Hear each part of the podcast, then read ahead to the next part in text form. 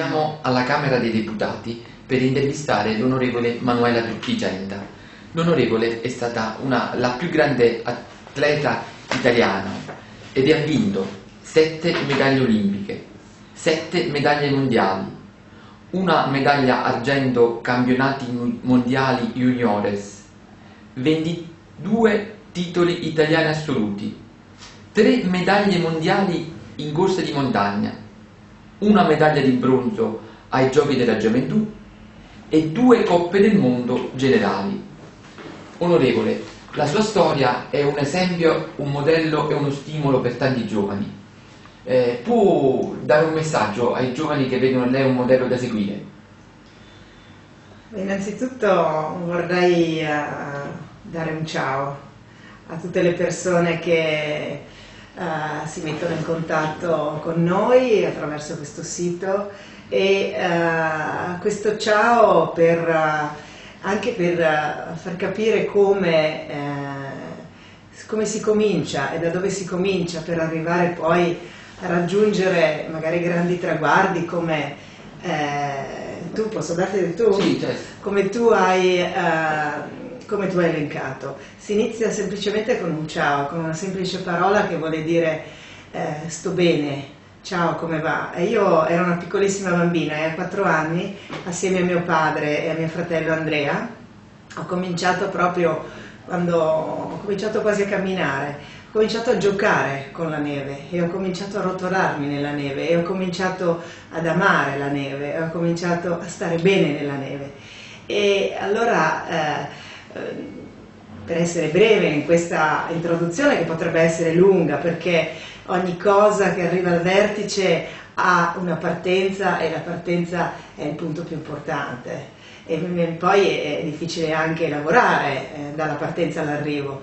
Però quando c'è una partenza, una base, come ho ricevuto io, cioè la base della mia famiglia, la base dello star bene nelle cose che mi sentivo vicino, che erano la neve, che erano gli sci, che era il freddo, che era la montagna, che era la mamma e il papà che mi guardavano, ma soprattutto il papà che era allenatore, maestro di sci e che mi ha fatta giocare tanto in mezzo alla neve e mi ha fatto sentire bene in questi elementi. E allora ecco, eh, tutti noi dovremmo uh, capire e cercare di capire fin da piccoli dove stiamo bene, quali sono le cose, magari non la neve, non per tutti, però quali sono gli elementi, quali sono gli ambienti, quali sono le, la, qual è la dimensione, quali sono le dimensioni in cui ci troviamo bene. E io credo che eh, trovando questa partenza dove ci troviamo bene, dove ci sentiamo a nostro agio e dove siamo felici di fare delle cose, che non vuol dire vincere, perché io a giocare nella neve non stavo vincendo una medaglia, ma stavo soltanto facendo qualcosa che mi dava eh, gioia di fare, anche se mi bagnavo, anche se facevo fatica, anche se era freddo, ero tutta intirizzita, però stavo bene.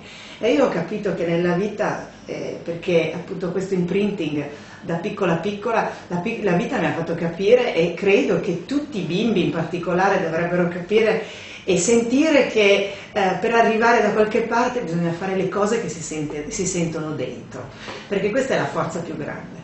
I genitori, papà è stato fondamentale nella sua vita, la mamma, il fratello. Che funzione ha avuto la famiglia nella sua vita? Eh, appunto la famiglia è stato ed è ancora adesso, il nucleo centrale, perché è come, è come, nascere in un nido e da questo nido avere la forza per andare a fare il giro del mondo, no? da un piccolo nido. Se da questo piccolo nido tu ricevi quella base, quell'educazione, ma anche quella forza che ti permette di tenere duro nei momenti in cui tu vedi che nel mondo o i tuoi amici o gli ambienti ragionano in maniera diversa, oppure ti fanno sentire diversa, oppure ti mettono in difficoltà. Ecco, se la famiglia ti ha dato dei valori in cui credere e se tu hai queste basi, eh, non ci sono eh, altri eh, o altre imposizioni o altre metodologie che ti possono cambiare, perché tu hai la tua. Ma voglio specificare meglio con un esempio. Io sono nata eh, in una famiglia di sportivi, ovviamente, e papà, soprattutto papà, mi ha sempre insegnato attraverso la pratica, non la filosofia di, di parole di pensieri, ma la pratica proprio, che non ci sono diversità tra uomini e donne. Nello sport esistono gli atleti, non ci sono maschi e femmine, ci sono atleti e quando gli atleti vanno sul campo sciano o corrono, eh, loro esprimono quello che riescono e non si vede chi è più debole perché è donna o chi è più forte perché è uomo. Quando noi eravamo piccolini lui diceva sempre fate quello che riuscite, fate due giri, fate tre giri, ognuno quello che si sente. E queste sono state le basi per capire che Uh, soprattutto grazie a mio padre, non c'è differenza tra maschio e femmina. E le differenze le fa la cultura, le fa la società o la non cultura o la non vera società. E quindi ce le creiamo man mano, ma noi riusciamo, eh, nasciamo completamente liberi di testa e di cuore, poi invece strada facendo ci prendiamo sulle spalle tutte queste cose che portano anche alle diversità di considerazione, di merito, di valorizzazione, eccetera. E invece il papà, proprio attraverso lo sport, mi ha, mi ha, dato questa base di grande libertà e quando io, eh, nel momento in cui ovviamente si cresce, poi eh, si diventa signorine, quindi c'è il momento dell'adolescenza molto delicato per una ragazza soprattutto, eh, uno pensa, oddio, adesso, adesso il mondo si divide tra mm, donne e uomini, tra maschi e femmine, oddio che cosa mi succederà? Perché eh, fisicamente cambio e si capiscono meglio ovviamente le diversità.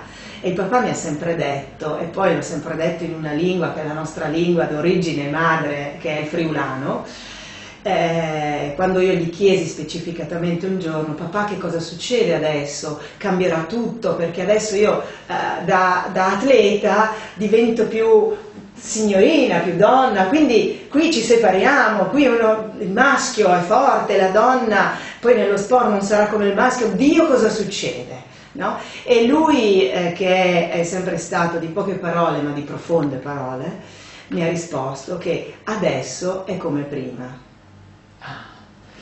E queste parole sono state per me pietre miliari nelle difficoltà che poi ho affrontato, e sono state tante, perché chiaramente in un percorso dove si vanno a vincere delle medaglie, sono stati 30 anni questi anni no? per arrivare a raccogliere e a vincere le medaglie, ma in questi anni eh, ho raccolto anche tanti momenti di difficoltà, tanti momenti in cui mi sono accorta che la società o comunque le persone discriminava, tanti momenti in cui ho dovuto soffrire, ho dovuto anche rendermi conto che eh, la mentalità, che il pensiero delle persone era molto discriminante nei confronti delle ragazze che facevano lo sport.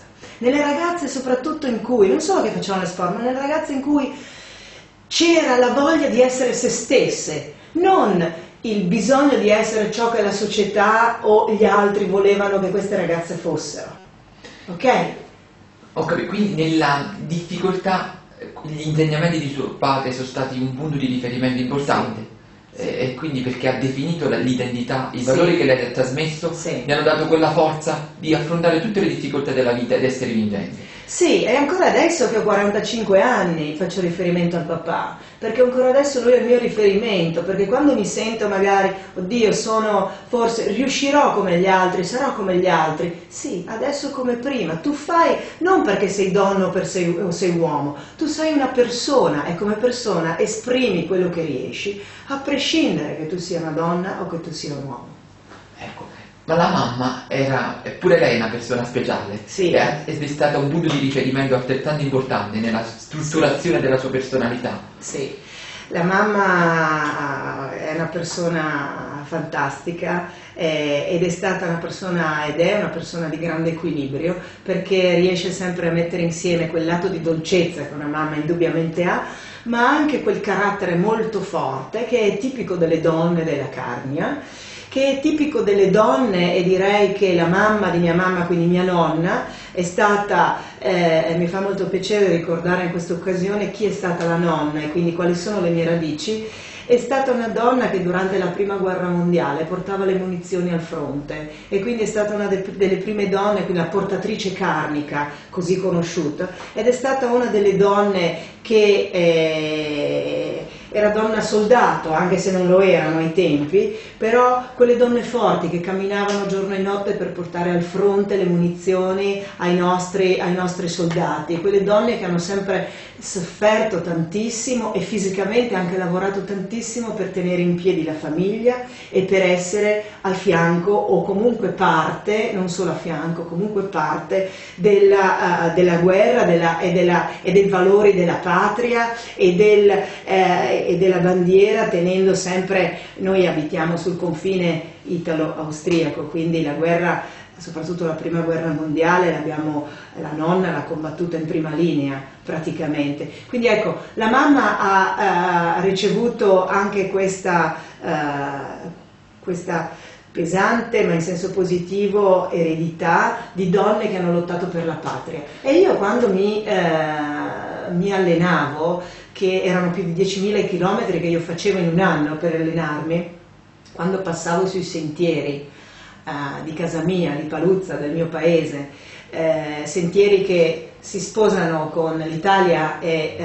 ovviamente l'Austria, erano i sentieri di mia nonna. E il fatto di poter prepararmi su questi sentieri dove tante persone hanno lasciato la vita, dove mia nonna e tante altre donne lavoravano e aiutavano uh, a portare le munizioni al fronte. Beh, questa forza di essere lì, io a portare la bandiera sportiva dell'Italia in un ovviamente, e loro a, portare, a, cercare di portare alta la bandiera dell'Italia, della nostra nazione nel, nel, momento di bisogno, nel momento di questo grande conflitto, beh questi sentimenti tante volte mi si sono veramente fusi dentro di me, hanno creato una grande forza perché indubbiamente per avere i risultati, per raggiungere grandi risultati bisogna essere bravi fisica, fisicamente, bisogna avere le doti, bisogna avere la costanza, bisogna avere tante cose ma bisogna avere anche un'energia che viene da lontano. Ah, quindi lei la presenza della, di sua nonna la percepisce dentro di sé, di sì. questa donna speciale che le dà forza, la stimola, le, le indica degli obiettivi che lei deve raggiungere e per i quali combattere. Ho sempre sentito e ho sempre percepito quello che è un'energia che viene dalla mia terra, dalle mie montagne, dalla mia gente Uh, è un'energia che si mescola con l'amore e anche con la sofferenza molto spesso, perché è, è, non bisogna nascondere che nella vita delle persone c'è anche stata tanta, tanta sofferenza. E eh, anche nel caso della mia terra, della mia gente, c'è stata tanta sofferenza, nel caso specifico anche di questa guerra abbiamo sofferto tantissimo. E, ed è vero che questi sentimenti si sposano, si mettono assieme e quando un atleta esprime il massimo di se stesso, io ho cercato di raccogliere tutto quello che era la storia, tutto quello che mi rappresentava, tutto quello che io ero e che sono, ma in quel momento ero come atleta, nella, nella, proprio nella storia del mio territorio, delle mie donne, della mia gente, e l'ho portata con me come carica per riuscire a in qualche modo eh, vincere, era una vittoria sportiva ovviamente, però era una vittoria che comunque voleva e dava, per quanto io potevo pensare e percepire, gloria e comunque grande onore alla mia terra. E questo per me è stata una forza molto grande. Bello questo come insegnamento ai ragazzi, lei percepisce la presenza di persone che sono vissute lontane nel tempo, ne sente tutta la loro energia, si carica di questa energia e cerca di rappresentare tutta questa sì, storia. Sì. Eh, sì. Quindi bisognerebbe aiutare i ragazzi a studiare la storia in una maniera più vitale e meno nozionistica. È, è bello fare questo anche perché si scoprono tante belle cose, si scopre che magari noi siamo come siamo non solo perché andiamo a scuola, eh, nel presente, ma siamo come siamo anche perché abbiamo avuto una storia che ci porta ad essere così. Sì. Una storia che è la nostra cultura, il nostro passato, le nostre radici e bisogna, eh, credo che sia importante per una persona nella sua crescita globale comunque essere conscio di quello che c'è stato nel passato per capire di più come può essere meglio espresso il futuro. E nel caso specifico della guerra chiaramente sapendo come le nostre nonne, i nostri nonni hanno lottato per un confine che adesso non esiste più perché siamo in Europa e tra Italia e Austria non c'è confine, ma pensate questo, abbiamo perso migliaia e migliaia di persone su quei confini, hanno perso la vita. Per che cosa?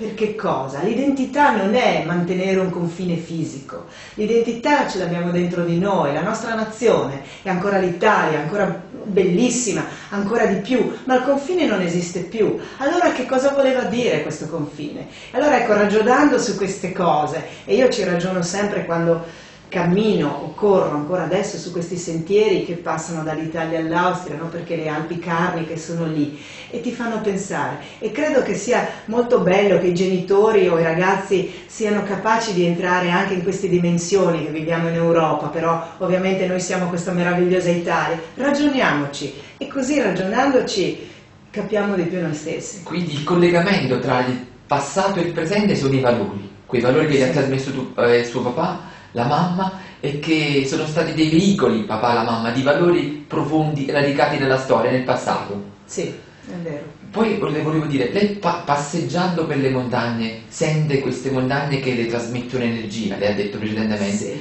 Ci può parlare di questo rapporto quasi fisico con la neve quando aveva 4 anni, eh, con le montagne attualmente, un rapporto di sensazioni forti?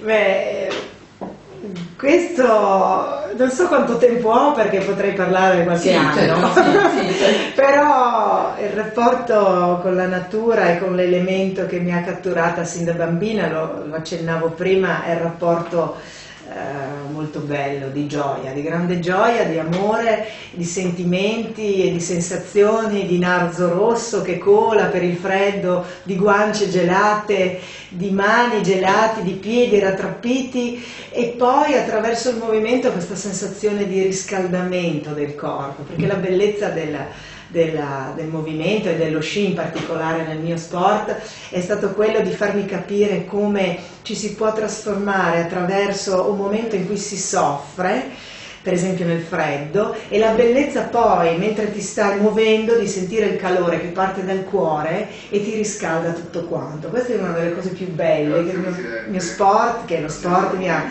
insegnato e, e che comunque, e che comunque è, eh, rimane ancora adesso, lo potete provare anche voi se volete. E, e, poi il rapporto con la natura è un rapporto straordinario perché eh, in particolare lo sci di fondo ti dà la possibilità eh, attraverso la libertà e il non essere abbinato a nessun impianto di risalita di eh, quindi non avere la dipendenza nei confronti di nulla e di nessuno, addirittura si può andare anche di notte a sciare, noi abbiamo sciato tantissimo di notte con la lampada nei paesi scandinavi o quando dovevamo fare degli allenamenti notturni. E quindi sei libero di andare in qualsiasi momento sulle piste e rimanere solo con te stesso. E uh, sentire la tua fatica, sentire i tuoi pensieri, sentire la tua anima, sentire la tua difficoltà e ovviamente sentire la tua gioia, ma quando sei solo è difficile sentire solo la gioia perché vai ancora, ancora di più giù e vai a sentire quelle che invece sono le tue difficoltà. E questo è un momento molto intenso, sono momenti molto belli, che chiaramente sono momenti in cui tu sei solo, non c'è la platea dello stadio, non c'è la platea dei giornalisti, non ci sono tutte quelle persone che ti battono le mani, ma eh, tu batti le mani a te stesso, perché capisci che hai la possibilità di andare a conoscerti meglio. Questa è la bellezza del mio sport ah, ascoltarsi, conoscersi, eh, attraverso le sensazioni però, sì. le emozioni e sì. quindi la fisicità di tutto sì. questo, non solo una eh, evasione intellettuale no. dei pensieri, il contatto col corpo è fondamentale. È fondamentale perché ti dà proprio la concretezza di ciò che tu non solo pensi ma stai sentendo perché eh, la fatica, per esempio, è l'elemento che più ti mette di fronte alla concretezza di ciò che sei. Sì. Okay? E quindi noi come atleti eh, diciamo, se diciamo una cosa, noi la sentiamo anche, perché corrispondiamo sempre sul piano fisico.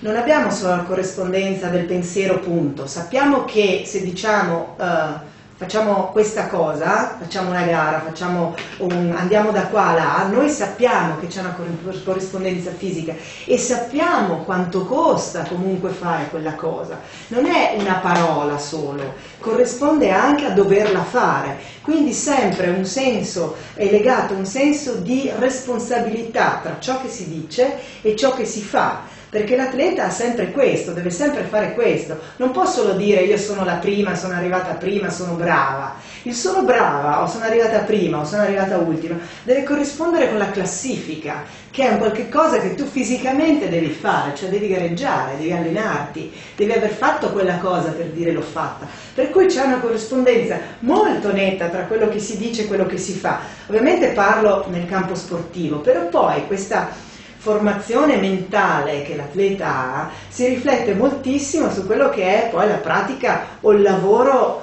di ogni giorno. E noi tutti, io eh, parlo per me ovviamente, ma credo in generale, siamo portati a parlare sapendo concretamente comunque quello che diciamo, cioè stando sempre aggrappati a quello che è la nostra concretezza. È bello perché adesso che va di moda internet, i mezzi di... si ha quasi la sensazione di perdere il contatto con il corpo, con se stessi e vivere in un mondo quasi virtuale. Lei invece il suo insegnamento è riscoprite il, le grandi potenzialità e i grandi valori del corpo. Sì, direi mettiamo insieme perché sono convinta che questo mondo, chiamiamolo mondo per elencarlo un po' tutto virtuale, è comunque molto affascinante perché dà la possibilità in maniera eh, direi più libera, nel senso che secondo me eh, non avendo il contatto fisico immediato, forse, e magari attraverso solo un nome, eh, forse riesce, eh, la persona riesce ad aprirsi di più.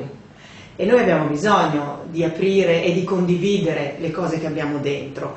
Eh, e quindi questo è importante, però non bisogna mai dimenticare che eh, a quella faccettatura bisogna mettere insieme per avere il giusto equilibrio della persona anche il toccare concretamente ciò che si dice, ciò che si fa. Quindi per me è uno strumento incredibilmente bello e importante tutta la parte virtuale, però bisognerebbe sempre far seguito a un tocco di concretezza. Mi viene in mente Einstein. Che diceva che lui mh, più che pensare sentiva le cose e le immaginava. Sì. Per cui diceva è più importante l'immaginazione e il sentire fisicamente le cose piuttosto che pensarle, perché il pensiero viene dopo averle immaginate e sentite. Quindi eh, questo è interessantissimo perché molto spesso mi sono chiesta anch'io nei momenti più delicati della, della mia carriera sportiva o quando ho preso anche delle altre decisioni di carattere anche dirigenziale eh, o di carattere anche politico. Però nello sport diciamo che mi viene meglio questa simbiosi e tu non sai mai dov'è il, uh, il borderline, quindi la linea che, sta, uh, che fa la differenza tra quello che senti e quello che pensi. Non sai mai da dove proviene e non sai mai se la vera eh, essenza della cosa importante è provenuta prima dal cuore o prima dalla testa. Ah, sì. Sì. Io direi che se c'è buon equilibrio in una persona dovrebbe essere insieme, sì. perché credo che non si possano spezzare le due strade, dovrebbe essere un'unica, dovrebbero convergere nel poi venire fuori nella, nella manifestazione della scelta o della situazione, dovrebbe essere insieme. Forse eh, non ci accorgiamo che tante volte nelle cose più delicate ovviamente vengono insieme perché è difficile sentirsi, è più facile dire penso che, ma anche come ci esprimiamo. Io penso che, difficile che uno dica io sento che, no? Sì. Perché anche nella nostra cultura proprio, che è forse più imbarazzante dire io, io, io sento, ma senti cosa? Dalle orecchie? È un sentire diverso. Allora esprimere questo sentire diverso è molto più complicato di, rispetto a dire e a pensare. Giusto? Eh, sì, sì, sì, perché, ecco perché chi sente può mettersi in, condiz- in eh, sintonia con la montagna che sente, ti parla al cuore. Sì, è un, è un sentire percepire. Un sen- È un sì. sentire percepire, è il, il sentire, potrei, il percepire potrei dire che è quando tu eh, percepisci e quindi il percepire è poi pensiero, ovvio, è pensiero in contemporanea e non capisci perché. Quindi quella vocina, qualcuno dice, che senti che, che percepisci che, è forse la vera essenza tua che magari di, eh, di testa e quindi di pensiero non ti dai una risposta del perché lo senti, ma se lo senti vuol dire che c'è un qualche cosa che è- è- e ti dà un segnale e molto spesso ecco quando prevale il percepire molto spesso noi siamo in difficoltà perché dici io distinto farei Sì. ma la ragione no? Ecco, eh, queste sono le cose belle dell'uomo, no? Le Certo. cose belle dell'umano che non sai mai, quando vai su questi piani così delicati, eh, non sai mai quale scegliere. Io so sempre quale scegliere in questo caso, quasi sempre quale scegliere, perché ho sempre scelto per il cuore. Ho Ah, sempre scelto per il cuore, ho sempre scelto per l'amore, ho sempre scelto per le cose che dentro ho sbagliato tante volte, eh, però in generale eh, direi che le scelte più belle che ho fatto sono state quelle che magari eh, nella concretezza mi hanno causato tante difficoltà, ma dentro di me mi hanno dato tanta eh, gioia, orgoglio e piacere di aver fatto una scelta del genere. Ovviamente magari bal- ribaltata fuori, sono stata criticata, sono stata messa in difficoltà, ho avuto magari delle cose, dei momenti di difficoltà, però sono stata in armonia dentro me stessa. quindi Poi non- uno dice quanto conta? Questo ognuno deve contare per se stesso. mai conformarsi a degli standard esterni che tu non condividi. Beh, Subirli. mai confor- conformarsi per le cose vere che valgono. Poi Certo. è chiaro che ci Certo. sono delle cose per cui non è grande differenza magari eh, conformarsi agli altri, però per le cose vere che valgono, cioè i valori, i principi, eh, beh, bisogna seguire quello che c'è dentro, credo. Avendo come bussola la famiglia di cui lei parlava prima, perché Sì. la definizione dell'identità pre- profonda è venuta grazie al contributo di papà e di mamma, della nonna. Sì, e eh, della famiglia, ma io direi anche della famiglia allargata, perché la famiglia può essere anche la- concepita come la, la società in cui vivi, quel gruppo ristretto di persone con cui tu cresci e condividi le cose e man mano nella tua vita tu le continui a condividere. Quindi ovviamente i genitori sono i più vicini a te, ma ci sono anche delle persone che ti stanno un pochino più lontane, ma sono sempre vicino a te e anche quelle sono molto importanti, perché comunque il contesto sociale è, è molto importante. Se tu vivi in un contesto sociale che ha un determinato indirizzo, è chiaro che puoi prendere, e- e cioè che puoi, è chiaro che prendi anche indirettamente quello che è l'espressione di quel contesto sociale. Ecco, quindi il, rischio di individualismo, che è la piaga di nostri tempi, viene così superato, perché ti senti parte di un qualche cosa che è più grande di te. Ma io non lo so se c'è tanto individualismo ai tempi, eh, l'individualismo forse è espresso come, come dire, chi appare in televisione e chi magari aumenta la sua immagine in questo modo qua. Io credo che non ci sia moltissimo individualismo, io credo che ci sia tanto...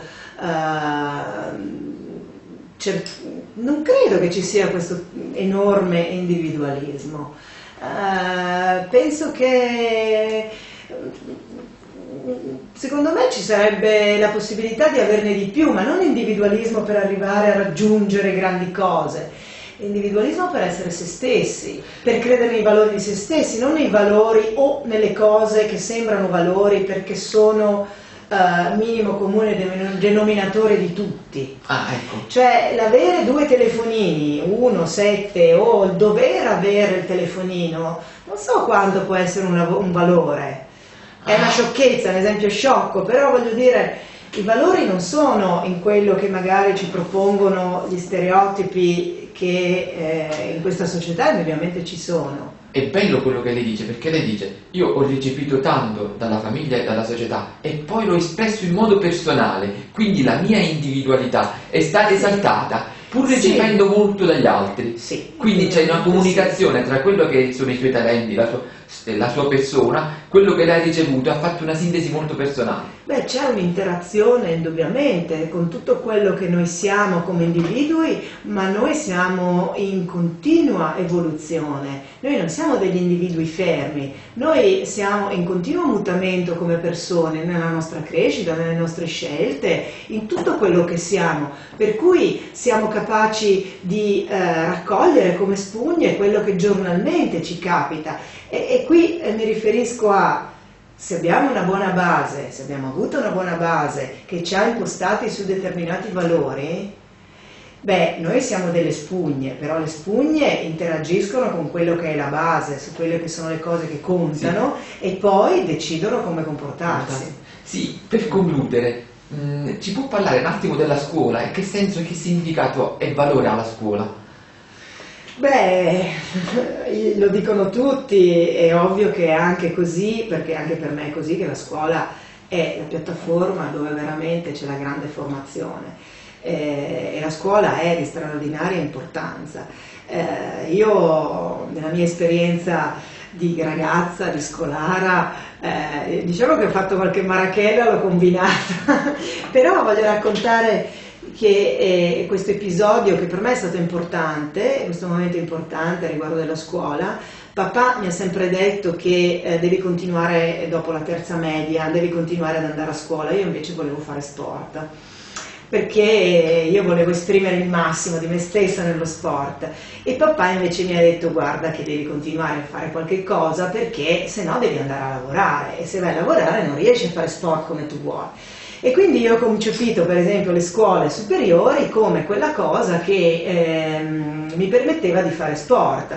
E quindi la scelta sulla scuola è stata quella sceglierò la più corta. Io non sapevo quale, ma la più corta, questo è un metodo interessante. E eh, quindi scelsi di fare il triennio come segretaria d'azienda e dopodiché mi sono ritenuta finalmente libera di poter fare al 100% lo sport. E questo è stato interessante perché il primo anno, quando mi sono ritenuta libera di poter fare al 100% lo sport e quindi non andare più a scuola, eh, mi sono accorta che eh, assolutamente dovevo tornare a scuola perché la bellezza e la completezza di essere una persona che fisicamente esprime sulla pista eh, quello che aveva dentro doveva compensarsi con un impegno mentale di crescita interiore eh, a livello proprio anche nozionistico della persona che mi serviva per essere più forte nello sport. Ah, mm?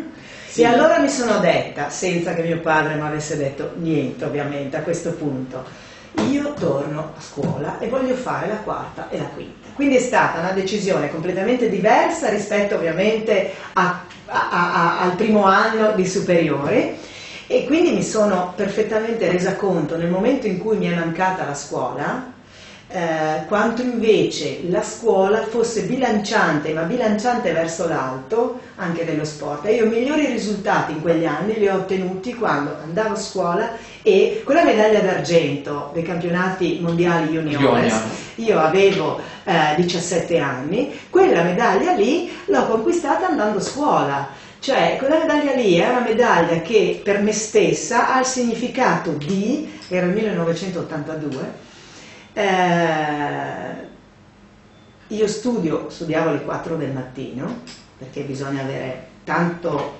una, una, bella valigia di sacrificio, indubbiamente, perché per fare due, due, cose bisogna avere la tua disponibilità di cuore nel dire io voglio fare due cose. Fare due cose vuol dire alzarsi alle 4 del mattino, studiare, andare a scuola, tornare presto dalla scuola, sperare che qualche volta ci fosse lo sciopero, ma non per scioperare, per poterti allenare di più, oppure per, per studiare di più in quel momento in cui gli altri scioperavano. Quindi saper comunque eh, raccattare tutti i momenti che potevano essere comunque momenti in cui tu cercavi di fare entrambe le cose nel modo migliore. Allora, questa esperienza che cosa vuol dire? Vuol dire che comunque la scuola è in, in indubbio questa e tante altre, però questa in particolare di indubbio valore per la formazione della persona, ma anche per un atleta. La scuola è un equilibrio della persona, cioè l'essere preparato, l'essere formato è di indubbio valore. Come di indubbio valore io ribalto la cosa, e qui vado un po' contro tendenza, nel senso che eh, mi sembra che l'Italia manchi un po' questa cultura di scuola in questo senso, come ho detto che per, essere, eh, per potermi esprimere al massimo nello sport ho sentito il bisogno di studiare, è anche l'opposto, secondo me. E ah. cioè che quando si studia tanto e quando ci si siede tanto e quando si impegna tanto la mente, c'è bisogno di un riequilibrio anche fisico, perché la persona ha bisogno non di diventare campione, ma la persona ha bisogno del movimento, la persona ha bisogno di poter in maniera dolce, in maniera ovviamente a basso livello, però ha bisogno di muoversi. Quindi nella scuola italiana, secondo me, sin dall'asilo, ci dovrebbero essere i tempi e le ore e quindi la dedicazione a tutto ciò del, per il movimento, non per diventare campioni, ma per avere la capacità di recepire sul proprio fisico che si riequilibra con la testa di quello che è proprio il movimento, legato alla salute, legato al benessere, legato quindi alla possibilità di eh, sfogarsi, di trovare un momento di riequilibrio della persona. Quindi quei pregiudizi nei confronti dell'educazione fisica, della materia educazione fisica nella scuola, sì. sono dannosi, diciamo. Beh, io credo che tante volte se ci sono dei pregiudizi, è come è successo nel passato, magari ci sono perché non si è provato, perché non c'è eh, la, la voglia di poter e voler capire quanto le cose possono essere importanti messe insieme. Però abbiamo degli indirizzi europei molto forti, che stanno arrivando dall'Europa molto forti, e all'interno del Trattato di Lisbona, eh, quando questo verrà ratificato da tutti gli Stati e quando se comunque all'interno del Trattato di Lisbona noi per la prima volta che è la nostra carta europea, quindi che tocca tutti noi, all'interno di questa carta per la prima volta è riconosciuto il ruolo di formazione e di educazione che lo sport ha, per, soprattutto per i giovani. Sì. Quindi, quindi questo è una, un, un, una cosa fondamentale non solo per lo sport, ma per i valori, per la società, per il modo in cui una società europea vuole prepararsi per far crescere i suoi uomini e le sue donne in Europa. Per concludere, possiamo dire che dietro una grande donna, una donna così affermata, che ha realizzato grandi obiettivi e grandi cose, ci sta dentro il valore della famiglia, il valore della scuola, e un'identità profonda che le hanno permesso di essere eh, e di vincere così tanto. Sì, Indubbiamente sì, aggiungerei che, se mi permetti, aggiungerei, perché non bisogna mai dimenticarlo, eh, i valori hanno dentro se stessi tante cose e non bisogna dimenticare che dentro questi valori sono, c'è il cuore, ci sono le emozioni e ci sono quella parte di sentimenti che non dovremmo mai dimenticare, perché senza il cuore, senza la parte emozionale, quella che, quella che sta dentro tutti noi, basta solo trovarla e andarla a cercare, eh, senza quella parte lì, secondo me, la vita eh, sicuramente perde molto di significato e agire, agire sentendo, ascoltando, eh, il cuore, sicuramente si possono, si possono avere dei momenti di grandi emozioni nella vita. E io mi sono chiesta tante volte che cosa, dopo aver fatto tanto, vinto tanto, ma che cos'è che ti rimane dentro, che cos'è la cosa che ti rimane dentro e che ti piace di più? A Manuela ha chiesto. Mm. Beh, la cosa che rimane dentro che ti piace di più è quello che tu hai sentito, quello che tu senti, sono le emozioni, sono i momenti di grande emozione che tu non potrai mai uh, descrivere bene agli altri, perché ovviamente appartengono a te, ma tu puoi essere testimone per far capire che queste, le emozioni, che non sono legate solo allo sport, sono legate a tutto quello che può succedere nella vita, queste sono le cose belle che rimangono. Ecco, Grazie onorevole di questa bella intervista. Vorremmo sapere se pro- possiamo fare altre interviste parlando della sua esperienza eh, di atleta, della sua esperienza come parlamentare e soprattutto delle esperienze che ha vissuto scavando l'Ibrist. Sicuramente sarà un mio piacere e intanto in bocca al lupo a voi, un saluto ovviamente a chi clicca, naviga, mi raccomando salvagente, navigate senza salvagente sì, sì. e ci rivedremo presto sicuramente, ciao a tutti, ciao.